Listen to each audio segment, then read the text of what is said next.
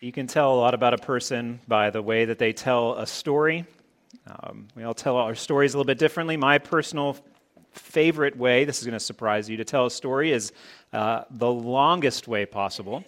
Uh, the most drawn out way possible. I think it's just come a realization. I just love attention. And so I love doing that when I'm telling a story uh, and to drag out the suspense if there's suspense in a story. Even if there's not suspense, maybe I'll put in suspense.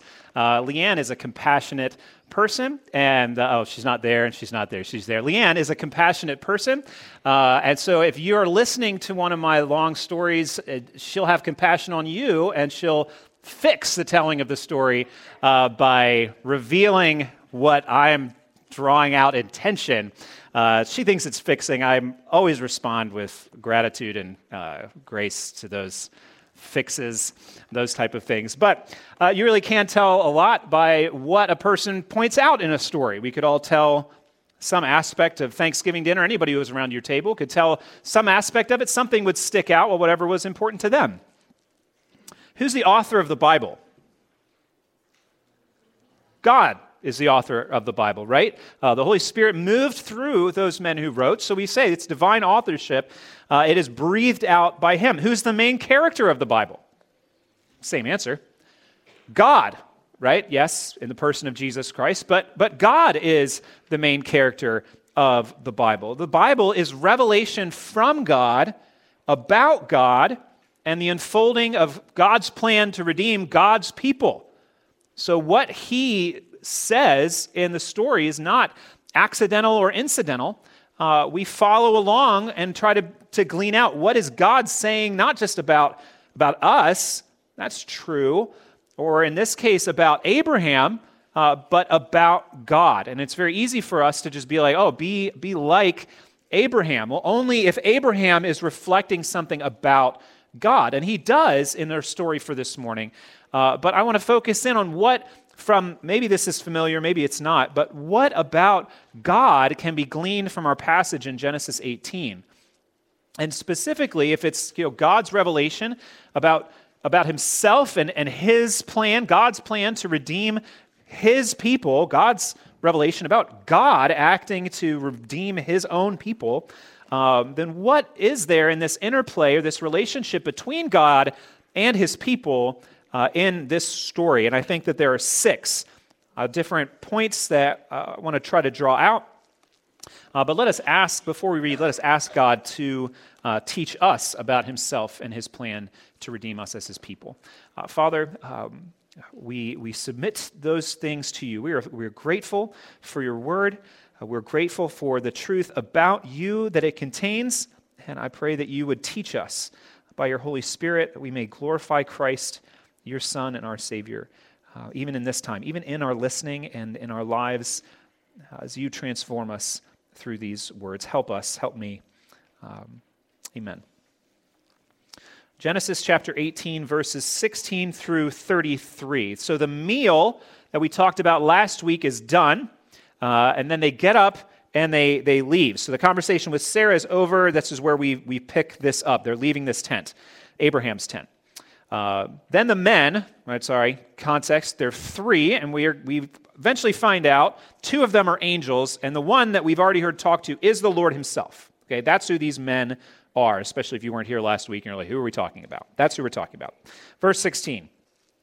Then the men set out from there, and they looked down towards Sodom. And Abraham went with them to set them on their way. And the Lord said, Shall I hide from Abraham what I am about to do? Seeing that Abraham shall surely become a great and mighty nation, and all the nations of the earth shall be blessed in him. For I have chosen him, that he may command his children and his household after him to keep the way of the Lord by doing righteousness and justice, so that the Lord may bring to Abraham what he has promised him. Then the Lord said, Because the outcry against Sodom and Gomorrah is great, and their sin is very grave, I will go down to see whether they have done altogether according to the outcry that has come to me, and if not, I will know. So the men turned from there and went towards Sodom. But Abraham still stood before the Lord. Then Abraham drew near and said, Will you indeed sweep away the righteous with the wicked? Suppose there are fifty righteous within the city. Will you then sweep away the place and not spare it for the fifty righteous who are in it? Far be it from you to do such a thing, to put the righteous to death with the wicked, so that the righteous fare as the wicked? Far be that from you. Shall not the judge of all the earth do what is just? And the Lord said, If I find at Sodom fifty righteous in the city, I will spare the whole place for their sake. Abraham answered and said, Behold, I have undertaken to speak to the Lord, I who am but dust and ashes. Suppose five of the fifty righteous are lacking. Will you destroy the whole city for lack of five? And he said, I will not destroy it if I find forty five there. Again he spoke to him and said, Suppose forty are found there? He answered, For the sake of forty, I will not do it. Then he said, Oh, let not the Lord be angry, and I will speak. Suppose thirty are found there. He answered, I will not do it if I find thirty there. He said, Behold, I have undertaken to speak to the Lord. Suppose twenty are found there. He answered, For the sake of twenty, I will not destroy it. Then he said, Oh, let not the Lord be angry, and I will speak again but this once. Suppose ten are found there. He answered, For the sake of ten, I will not destroy it. And the Lord went his way when he had finished speaking to Abraham, and Abraham returned to his place. Six pieces to this. There's two sections, sort of the Lord's the Lord's statements, first to himself, uh, then to Abraham, and then this dialogue, this interaction. Uh, I want to grab these different things about the Lord from each of those. But, but first, a point that I can't move past as God speaks to himself about Abraham. We, we realize God knows his people. Um, right in the middle of verse 19, right at the beginning, for speaking of Abraham, for I have chosen him. My, my Bible has a little note that chosen there is the Hebrew word for known. And if there's ever a word that, that just gets worked, uh, does work in the Bible. It's this word to know. It can mean all sorts of different things, uh, but it, it's not just like he's aware of it, right? Like if we had just read, like, oh, I know Abraham, we might be like, who's that guy that I saw at Kroger the other day? I, I know him from somewhere. That's obviously not the case here, which is why these translators, I have no issue with it, that I have chosen him, right? So to, to choose is to, to know and to know is to choose. There's this personal aspect with it. And then here also, that choosing, that knowing, has this sense of, I have covenanted with him. I have committed myself in a relationship to him. So there's a personal aspect of it, there's an intimacy to it, there's, a, there's that significance of, I have covenantally sworn myself to what, he gonna, what he's going to talk about, to bless him and to bless through him and to fulfill these promises. There's a relationship that God has committed himself to have with Abraham. We know, as we've looked at that, it's not because Abraham has deserved that. Right? Those whom God knows in this sense, those whom God has chosen, those whom God has, has covenanted himself to be their God and taken them to be his people, uh, means that that those people, they are special to him. Uh, they are important to him. He, he acts on their behalf for their good. Uh, and since we could never deserve this, it has to be his gracious choice of us. Right? For God to, to have known, chosen, and covenanted with Abraham really comes down to two options. Either Abraham was worthy of that, and it was a, uh, a payment, it was his due, or Abraham did not deserve that, and it was God's grace. We have to consider what do we know about God? What do we know about us? What do we know about Abraham to say which is that? Did Abraham deserve to have this relationship with God, or did Abraham not deserve to have this relationship with God? And we know from everything that we've seen about Abraham who he was as an idolater in that land before God called him Abraham did not deserve that. So, this, this choice on God's part was not because of Abraham was a great guy. Abraham wasn't a great guy.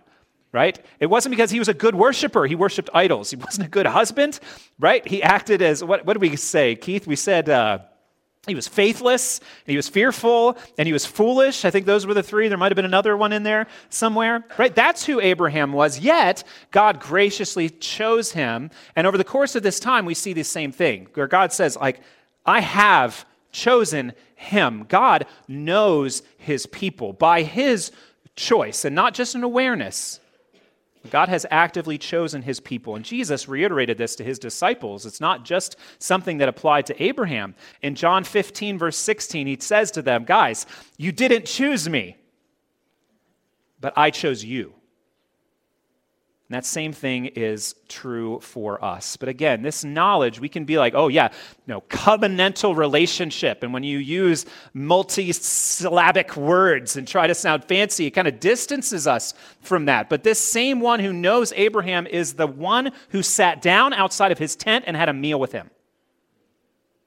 The same Jesus who said to the 12, You didn't choose me, but I chose you. He knew their names, he knew their stories, he knew their sin, he knew all of their weaknesses and doubts, and he knows that about us as well.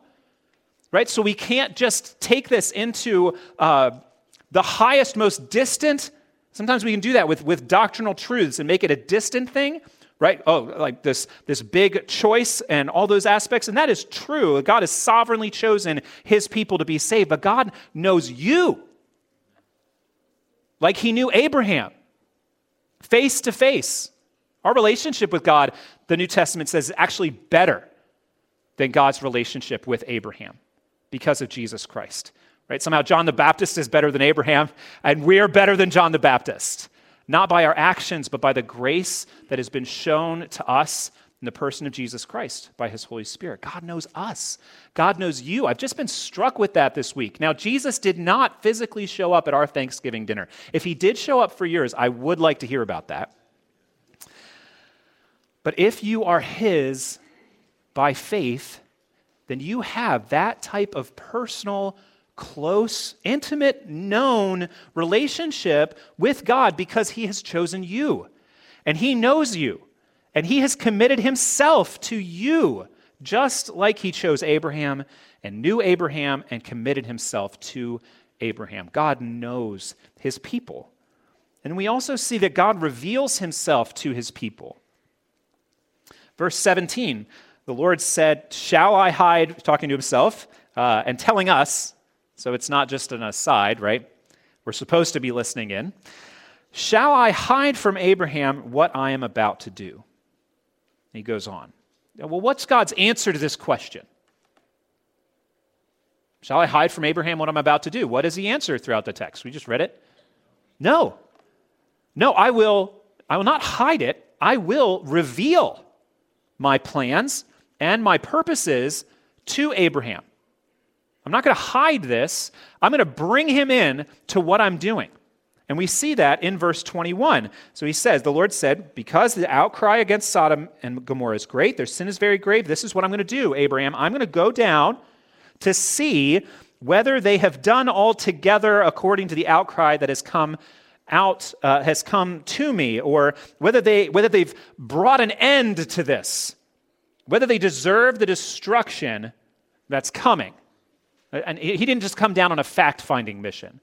Right? He came down to act, kind of like when we talked about God remembering. And when God remembers, that was a different, that wasn't you guys, sorry. When God says he remembers, it's not because he forgot. It means that it's time to act. And that's what's happening here. It's not like, I don't know what's going on in Sodom. I mean, uh, there have been, guys, there's so many places around the world, and I've been trying to keep up with stuff. And then I hear about Sodom and Gomorrah, and I'm like, what's been going on there? Well, I got to go find out. Right? Like, that, that's the, the dumbest way to read this text. Am I allowed to say that? Uh, that's obviously not, uh, like, I don't know what's going on. Like, we already heard about it in chapter 13 that the wickedness is great. And who's the author of the Bible? God. So, who knew that Sodom was a terrible place, great sinners against the Lord? God knew that. But he's saying, saying the time to act has come. The, the, their sin has reached its fullness, and I'm going to go see that for myself. And they certainly do play that out as these angels come in. Keith will walk us through that next week. That kind of reminds me of that, that fullness of those type of things. Remember how God had said to Abraham, and he says to others, like, this is your land, but you can't live here yet. But in 400 years, I'm going to bring you back because at that point, the sin of the Amalekites will have reached its fullness. What we'll talk about later of the mercy of God, the long suffering of God, the patience of God, in my mind, is kind of like a dam. And then that sin just continues to pour and pour into it. And eventually, like, the floodgates are opened. And the wrath comes down. And God's saying that time for Sodom and Gomorrah is, is today. But he's revealing this to Abraham. But he didn't have to. They deserved the destruction that they receive. But God could have destroyed Sodom and Gomorrah without revealing anything about it to Abraham or anyone else and left it all t- for Abraham or for others to just sort of figure out what happened on their own. That's not what God did, though. Instead of just swooping in and destroying, because he's sovereignly omniscient, he knows everything that's taken place.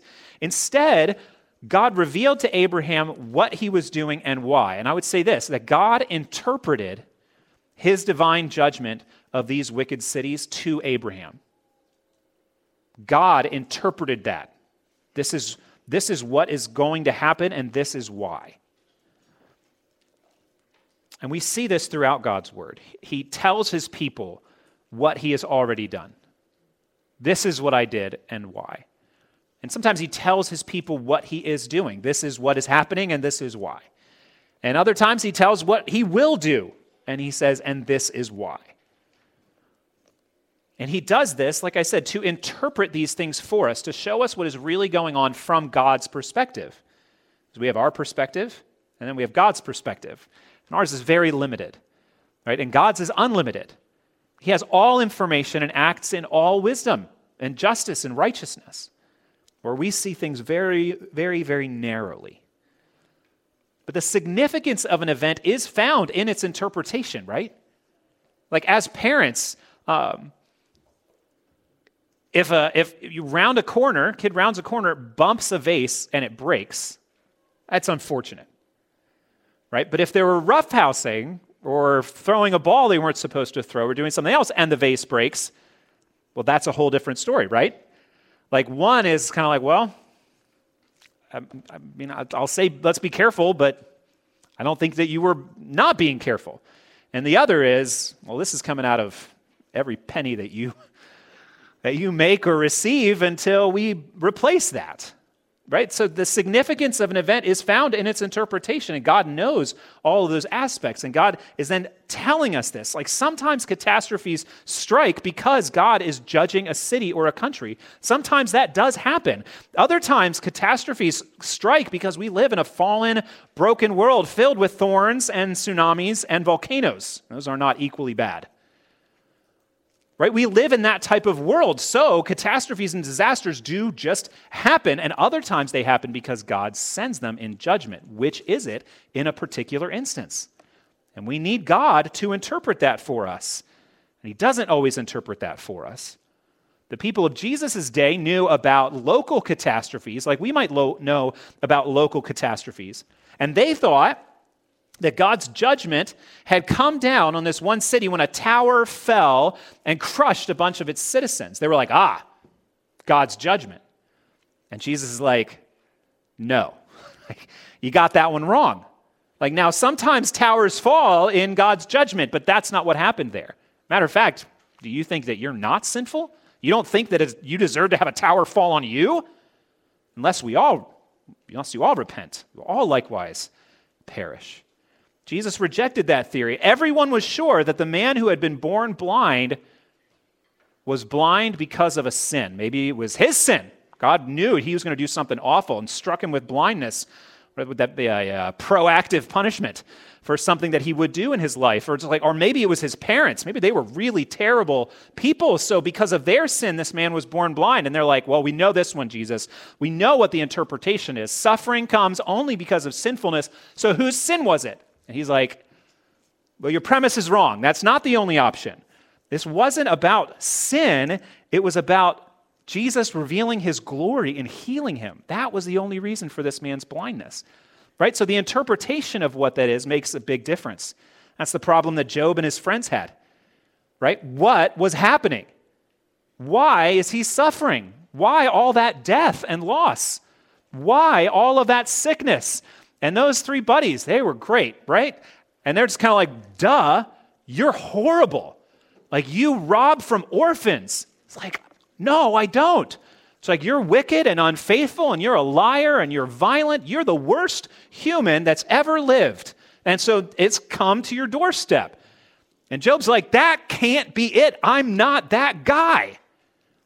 We know that he wasn't that guy right? God's interpretation of an event with all facts, that's what's significant. And we need God's interpretation. And he was revealing himself to his people as he comes to Abraham. And the divine interpretation is always correct, right? Like God doesn't get it wrong.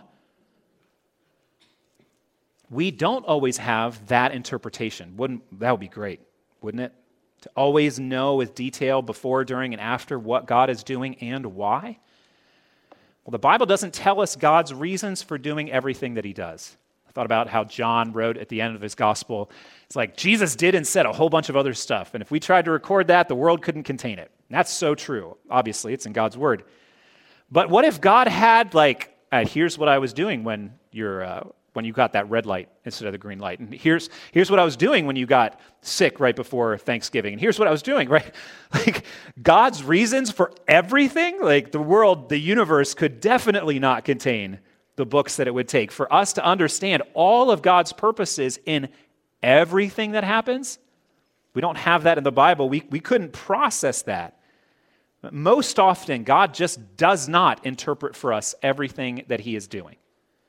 And so, if God is not intending to and He doesn't interpret that, we should be very careful to proclaim that He has. Oh, this is what God is doing. Like, well, sometimes in the Bible, the people who are most certain of that, without God telling them, they were wrong. And we need to be careful about that. Is I don't think that that's honoring to the Lord to be like, "Oh, I know this is what God is doing in this instance." Show me.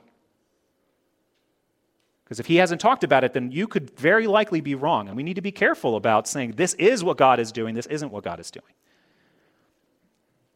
But when God does interpret something for us, we need to pay very careful attention.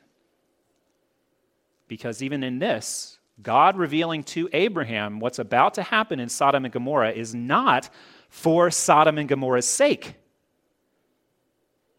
It's not like Nineveh God doesn't tell Abraham about this to then send him into Sodom. I'm going to destroy Nineveh. Go and tell them because I'm going to have mer- I'm going to have mercy on them. Jonah's like, no way, right? He's out. Right? This is the opposite of that. So God's not telling Abraham for Sodom's sake. So who's left in this conversation? Abraham. God already knows and now God has revealed himself to Abraham about his plans and purposes. And I think this is why. I don't remember which proverb it is, but it goes something like this, right? Fools don't learn even when they suffer, but the wise will learn even when the fool suffers, right? And I was always the fool growing up. No matter how many spankings I got, I still would not learn and at least one of my sisters was wise, and she would cry and grieve and confess things that she hadn't even done when she saw my punishment happening, right? Like, that's the difference. Just bang your head into the wall over and over again and be like, I don't understand why I have a headache. It's like, well, moron, you're running your head into the wall, right? But then the other person's like, oh, that didn't go well. I'm not going to take that path. And so, if God's not warning Sodom, then isn't He warning us? That there's a dam, there's a limit to the long suffering and patience of God. Judgment is coming. The flood was not the last act of God's judgment against sin. And no, it right, it was the last universal judgment by water. But that doesn't mean that there aren't other acts of local catastrophe and judgment for God's sin, and that there's not a larger judgment coming. God is telling us this. I hear the cry of the sinners and the sinned against. The voice of, right, the ground has cried out about the blood of Abel. You remember that? I heard the ground cry out as Abraham, as, as Abel was murdered by Cain right? And this, this outcry, this cry against, always takes that. There, I think that there could be a couple different senses here where, like, what has God heard? What is this cry or this outcry? In one sense, I think it's the reveling of the wicked. Ha! We get away with everything here. We've given ourselves over to all of our lusts and we are getting away with it. Shaking their fist at God, and God hears that arrogance. God also hears the outcry against those wicked because there's more than just the sexual sin of Sodom and Gomorrah. Right? It was, it was decadence and it was arrogance. It was just wickedness abounding, an entire city given over to anti godliness. And all those who were abused and attacked and robbed all of those things, when them with their words or in their hearts cried out against the wickedness done to them, that cry also came before the Lord. They, they weren't his people necessarily, but even a, a person who doesn't love God could still cry out, like, how long? Like, when will God's judgment come? Who's going to stop this? Somebody needs to do something. Right? The outcry of, of reveling in wickedness and the outcry of suffering from wickedness, both of those things have come up before the Lord. He has heard, He hears everything. And He knows the sins that you have committed, and He knows the sins committed against you. The outcry of those type of things has also come in. He, he knows, right, every cry of every murdered infant, right, every lie spoken against you Every act of, of violence or misunderstanding or faithlessness, like whatever those sins are that you are committing, God knows, He's heard, and everything that you have cried out of just like, how long? Don't we hear the saints say those very same things in Revelation? Their prayers, how long until you do something about this? When will your judgment come? And then He says that, that text, right, a little bit longer, but every prayer of those ends up getting collected and poured out like wrath on the enemies of God and the enemies of his people. This too is God revealing himself to his people. It's like just because it hasn't come yet doesn't mean it's not coming. And that's what happens in this verse 26 of this other aspect of Revelation that, that Abraham already had a sense of, where God says, I will judge justly. That's what God has, that's what Abraham knows by intuition or revelation. Uh, there's not any previous text talked about with this. But shall not the judge of all the earth do what is right? And God is saying yes. He confirms that. He's not kind of like, whoa, what do you mean? What do you mean I'm the judge of all the earth? No, he's like, yes, I am that. And you're going to do what's right, right? Yes, I will do what is right. This too is confirmed in God revealing himself and his character and his plans to his people. This is one of the primary things in this story about that righteous judgment of God that God is revealing to Abraham in this story. Through this conversation with Abraham, God's character is conf- confirmed.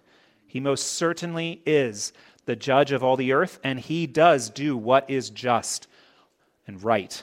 And he does that always. God knows his people, and God reveals himself to his people, and God blesses his people. We see this emphasized yet again. Covenant promises spoken in chapter 12, chapter 13, chapter 15, chapter 17, here again in chapter 18, and it's going to happen a few more times where God continues to speak these blessings that he has for Abraham. And I don't want to spend a lot of time on this. We've already covered it, we're going to cover it again. Uh, but it was important enough for God to repeatedly emphasize it to Abraham. Every conversation that he has, by the way, blessing. By the way, offspring. By the way, not just a blessing to you, but a blessing through you. Each of these conversations re emphasizing the truths. Maybe Abraham, like us, uh, was prone to forget the blessings that we have and the blessings that we will receive. Right? Isaac's still not born yet. So it bears repeating. What has God promised to Abraham? He will become a great and mighty nation through this son who will be called Isaac, who will be born in less in about a year's time to keep the story together. And all nations will be blessed through him and through this son and through that nation, through Christ. We too have eternal and spiritual blessings that God has promised to all who are in Christ. We too have blessings, blessings that we know about, but blessings that we also forget about. They too bear repeating. We have mercy from punishment that we deserve, and we have forgiveness of sins that we have committed. We have Christ's righteousness counted to us, just like Abram believed the Lord and it was counted to him as righteousness. If you believe the Lord, it is counted to you as righteousness. We have adoption into his family individually and corporately. We have eternal life with him. We, we like that first part. We miss that second part, right? Eternal life with him, seated at his table known and knowing, face to face, knowing Him as we have been known. And we have His Holy Spirit living and working in us. These are, these are covenant spiritual blessings. Uh, in fact, all spiritual blessings in the heavenly places are ours because of Christ. God blesses His people. God also uses His people. This text is just filled with this. Verse 18, we've, we've heard before. Not only will he become a great and mighty nation, it's not so that he will conquer everyone else. But in the midst of this, all the nations of the earth shall be blessed in him. So again, if that re-emphasizing that God will use Abraham and his offspring, which again leads us to Jesus, he will use his people to be a blessing. Verse 19, how else does the Lord use his people? Well, Abraham and his children, his household after him, were to keep the way of the Lord by doing righteousness and justice.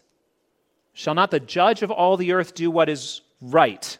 Right, righteous, justice. That's the character of God that's going to be displayed in the lives of his people. So God chose Abraham, unrighteous, to make him righteous because God is righteous. So God's choice of Abraham was to display who God is in and through Abraham.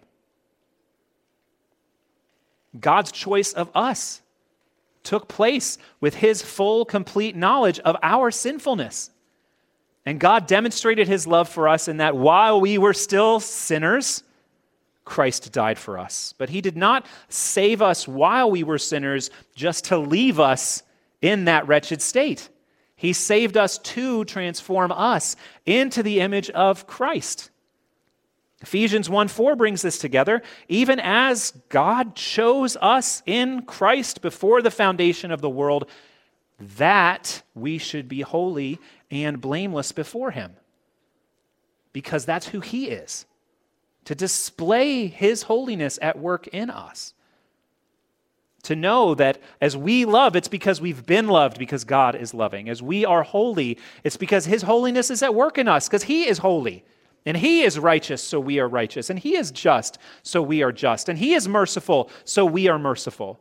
He is patient, so we are patient.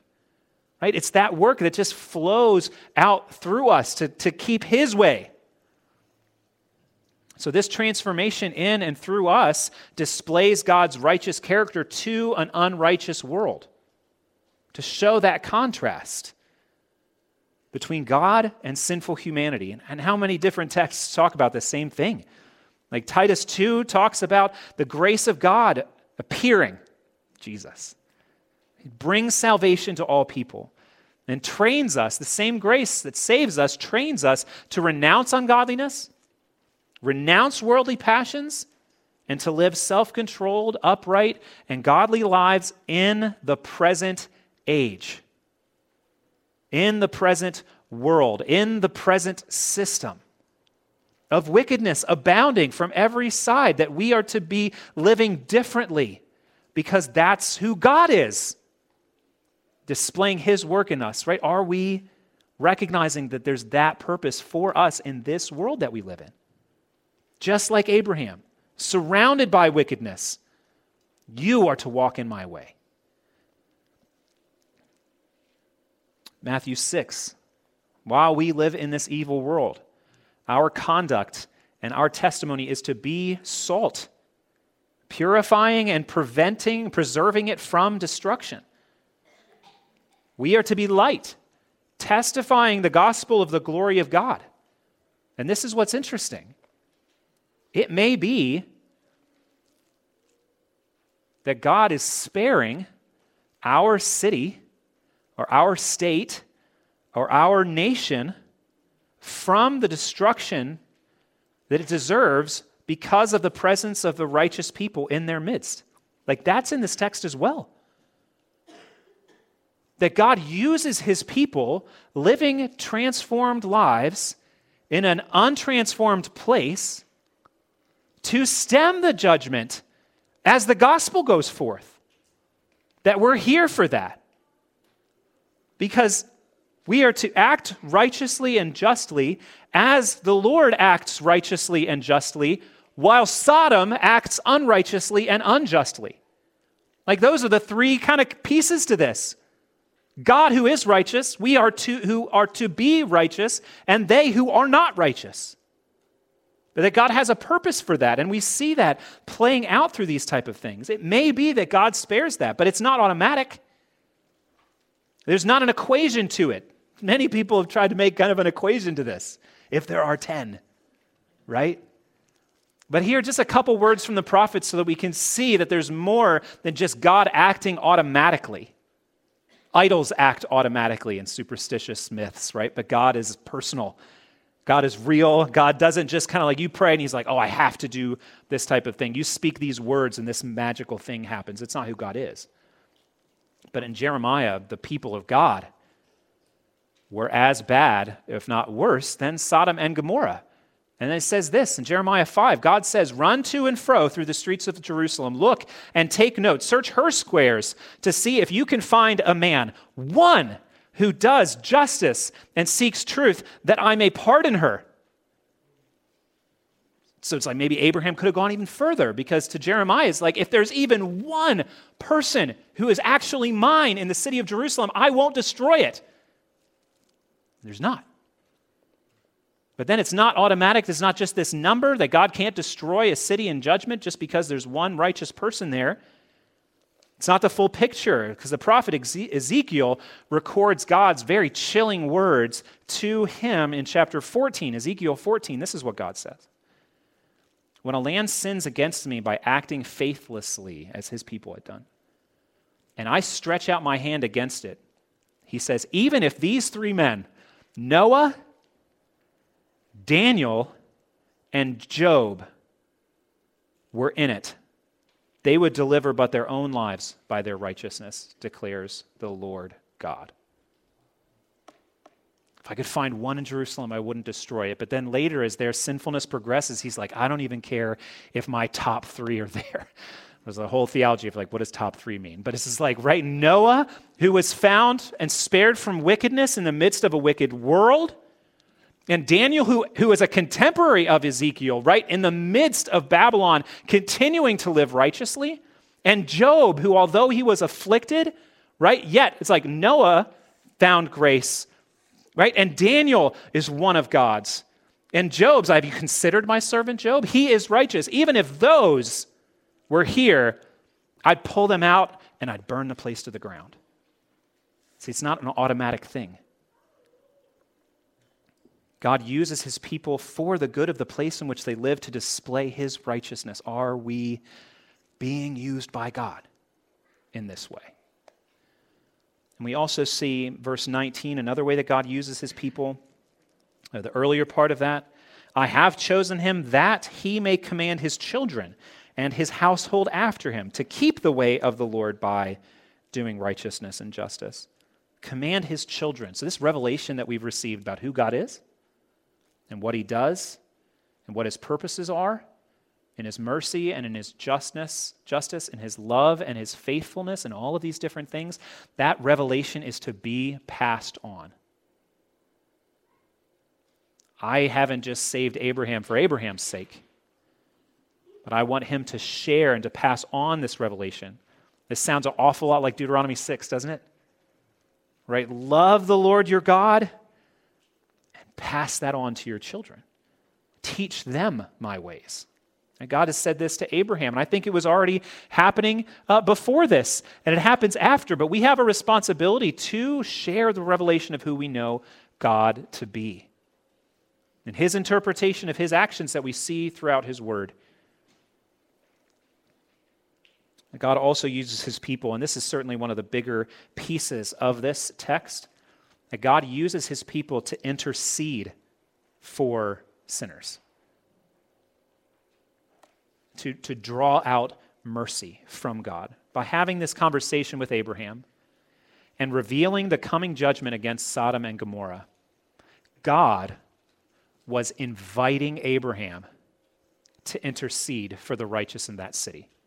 Like why, why bother telling him? Right? Why, why bother telling him and then waiting? Like the two guys leave, and it's just like one of those awkward times in conversations where you know one person really wants to say something to the other, and you kind of know that they want to say something, and so you just sort of wait. And they're walking off, and Abraham's there, and he's just kind of like, he has more he wants to say, and, Abraham, and the Lord just waits. He waits because he wants Abraham to intercede on behalf of the righteous in this city. He wants that conversation to happen. So God tells him what he's going to do and then just waits for Abraham to speak. And Abraham does speak. See, God, who is a God of mercy, had begun to imprint his merciful character on Abraham so that Abraham wouldn't just care for himself, wouldn't just care for, for his tribe, but would care for the citizens of this wicked city and pray for them. God is obviously not annoyed with Abraham for, for asking and asking again and for bartering, as it were, uh, for these people's lives. That, that reads so long. Kind of like, Abraham, man, stop. Like, why are you still going? And then again and again. And it's almost like you want to be like, all right, that's enough. And Abraham Abraham stops. The Lord doesn't say, stop talking. Because he's inviting this from Abraham. He's, he's drawing this out from him. God wanted this conversation with Abraham. God prompted him to come stand before him to intercede. I'm going to go see if it is this bad. I'm going to come and I'm going to act in judgment. What do you think about that, Abraham? That's not what the text says. I think that that's implied in that invitation. Anything you'd like to say? And there is. God lingered when the angels left so that this conversation could take place. That kind of leads us into this next part that God listens to his people.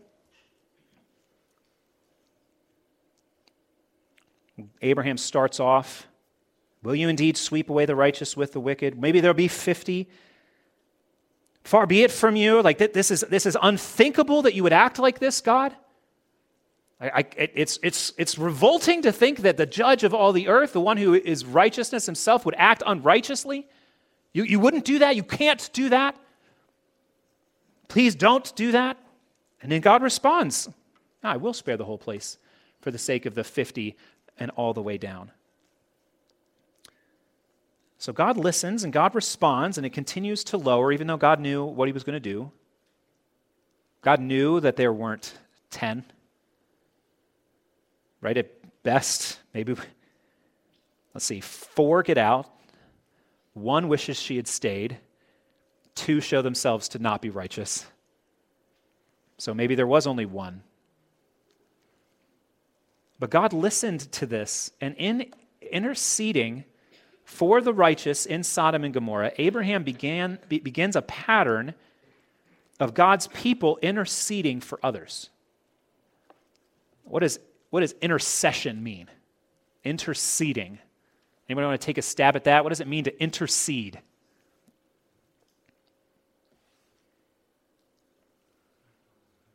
Yeah, to, to ask on behalf of somebody else, right? To not just pray good to them, but, but, but pray forgiveness for them.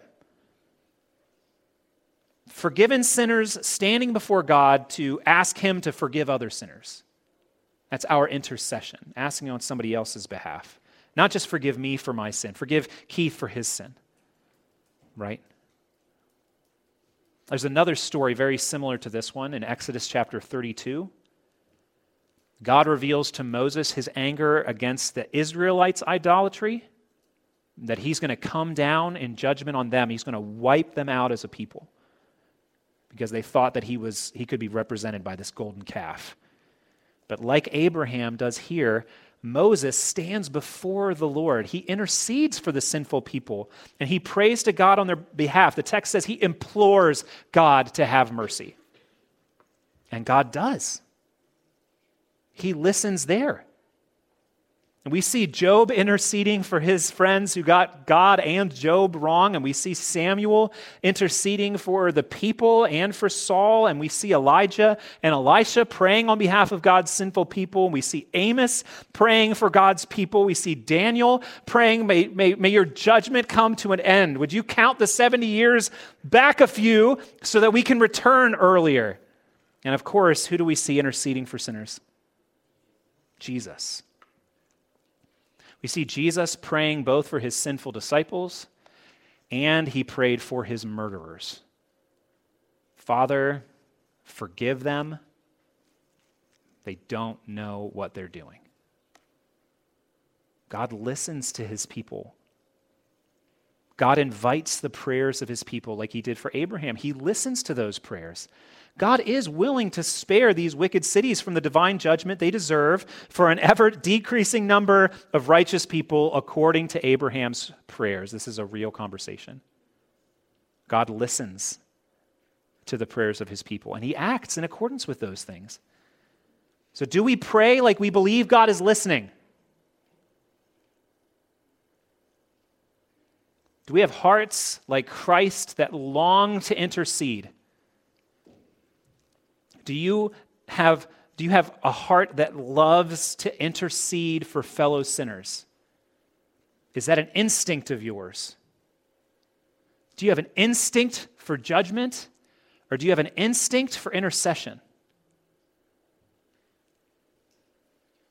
Or having been saved, are our memories so short that we only delight in the destruction of other sinners? We've been spared.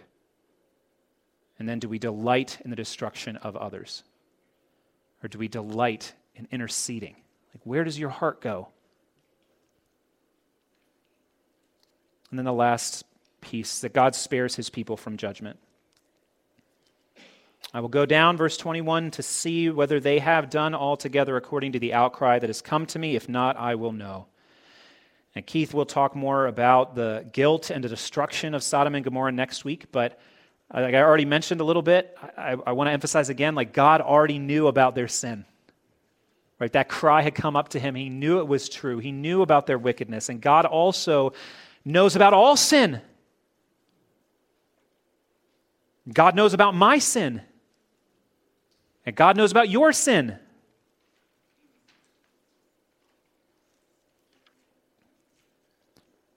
Verse 23 to 26, we see this interesting point about these righteous people.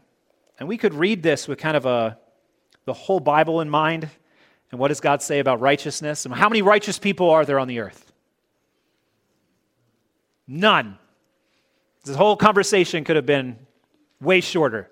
What if there are 50 righteous people? There's not one righteous person on the face of the earth, yourself included, Abraham, and I'm going to go wipe them out. It's like, what's the point of the dialogue? Like, God is not being like uh, false in this. Because like righteous here is not like the full weight of perfect, sinless righteousness that we sometimes think of. Like this, it can also just have that idea of innocence. It's like, God, are you going to wipe out the people who, uh, yes, Sodom is terrible. A majority of them are terrible. Almost all of them are terrible. But are you going to wipe out the ones who haven't done that? The one who haven't stolen, the ones who haven't committed adultery, the ones who haven't murdered, who haven't abused, are you going to, like, that's, the, there are innocent people. Uh, not everybody has done everything everybody else has done. Are you going to wipe them out as well? Right? So that's really what this conversation is about. And there are innocent ones in Sodom and Gomorrah. Well, if there are, will your judgment fall on them in this way that these exceedingly wicked ones do deserve? That's the conversation the people who are not guilty of the heinous sins taking place in this wicked city. Well, apparently those people didn't exist, that the wickedness had been that pervasive. But even if that's like that perfect righteousness that we talked about, the, the, lo- the law loving righteousness, not just law keeping righteousness, but law loving righteousness. Because God never has accepted, this is kind of like the, the outside with the inside that's wrong. Right? It's not just kind of like, oh, I'm, I'm here and I'm not going to complain about it outwardly, but like inside it's just festering. I don't want to be here, right? It's like, I'll, I'll obey on the outside, but on the inside, I'm not obeying, right? That that's not pleasing to God. So, so law obedience loving righteousness doesn't exist in any of our hearts except what God is working in us. It's like, but that perfect standard of righteousness, even if it's not what this conversation is about, God does require of us. And we don't have it. We're, we're not innocent. We're also not righteous. So, in any sense of the term, like those kind of things just don't exist. We deserve God's judgment. I deserve God's judgment. You deserve God's judgment. But this text and what follows in chapter 19, specifically as it comes into to Lot as one who is God's, one of God's people, this does point us forward to a wonderful truth. Whatever aspect of righteousness, like the judgment of God, does not fall on those who have Christ's righteousness. Right? Those who are righteous will not suffer the judgment of the ungodly. And we have already established, right, that by faith we are righteous in Christ. It's like you don't have a righteousness of your own through works or motivations, but you have the righteousness of Jesus. So there's no judgment for you because that's what Christ has done. We, through faith, are righteous, and therefore we will be spared from the judgment that our sins deserve. God spares Lot. God has spared us because he's a merciful God. When we first read this passage, I think we could come away thinking God is, is just and stern, and Abraham's really nice and merciful right? You, you could see that reading. I'm going to do this. And Abraham, oh, please, please don't. And God's like, well, okay. Right, but is that the character of God that aligns with Scripture? Clearly not. Right? That's what I've been trying to say. It's like this story isn't about Abraham being a nice guy. It's about God who is merciful and produces and draws that out of his servant, his servant, inviting him to intercede for other people. A closer reading of this passage combined with the rest of Scripture reveals that God is just and God is merciful. His judgment and his mercy are both perfect, and they are in perfect balance with each other. There's no sense of that. It's like, well, he was angry, but then, like, Abraham or Moses or, or Daniel calmed him down. Maybe Jesus calmed him down. It's like, that's blasphemous. As if the Son of God would differ with God the Father, right? As if only the Old Testament is God's angry and the New Testament God's calmed down. Over time, just, he's not as upset about it. Like, that's blasphemous. No, at all times, God's justice and his mercy, like both are perfectly in balance, perfectly united with each other, and perfectly glorified to him. And uh, we, we need to submit to the truth that God's judgment against sinners is real, but it's also more severe than we can fathom. It is just and it is righteous. Like the city of Hurricane deserves fire and brimstone to fall on it right now. And this church, and my home, and my office, wherever else, right? There's enough sin to warrant the judgment of God. And it's like, wow, right? You, you read this and read it to your kids for the first time, you're like, And then fire and brimstone came and like a, a horrendous judgment that followed on this and killed. We were talking about the about Saul and Agag and the Amalekites last night.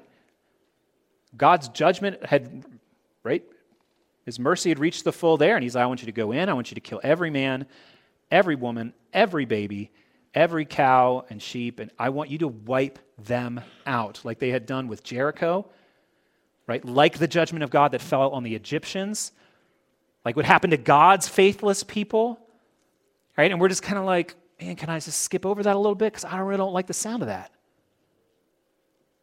The justice and judgment of God is more severe against sinners than we are comfortable with, and then we can even fathom of an eternity of suffering that our sins deserve, everyone's sins deserve. And we need to submit to that truth, not argue it away, just bend before it, just kneel to the truth of who God is. We also need to submit to the truth that God's mercy towards sinners goes much farther than we think is possible. Like the kind of sin that you're like, God shouldn't forgive that. He does forgive that. Right? We're, we're all comfortable with God being merciful toward our sins, but then there's those people. Right? Those, those abortion doctors let them all burn in hell. If you don't repent, you'll likewise perish. They deserve that. You deserve that. It's kind of like, oh, those sexual sins are, are horrific. Homosexuality,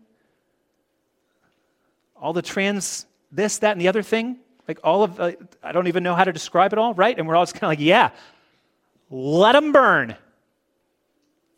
God's mercy extends to all kinds of sinners like us? Do you only love God's mercy for you and only love God's judgment for someone else? Are you willing to submit to both? Which do you love more, God's judgment or God's mercy?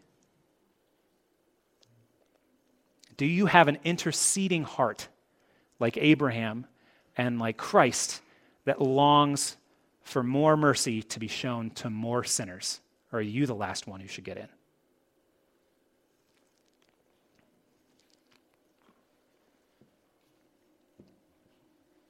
Father, thank you that you are a merciful God to sinners like us.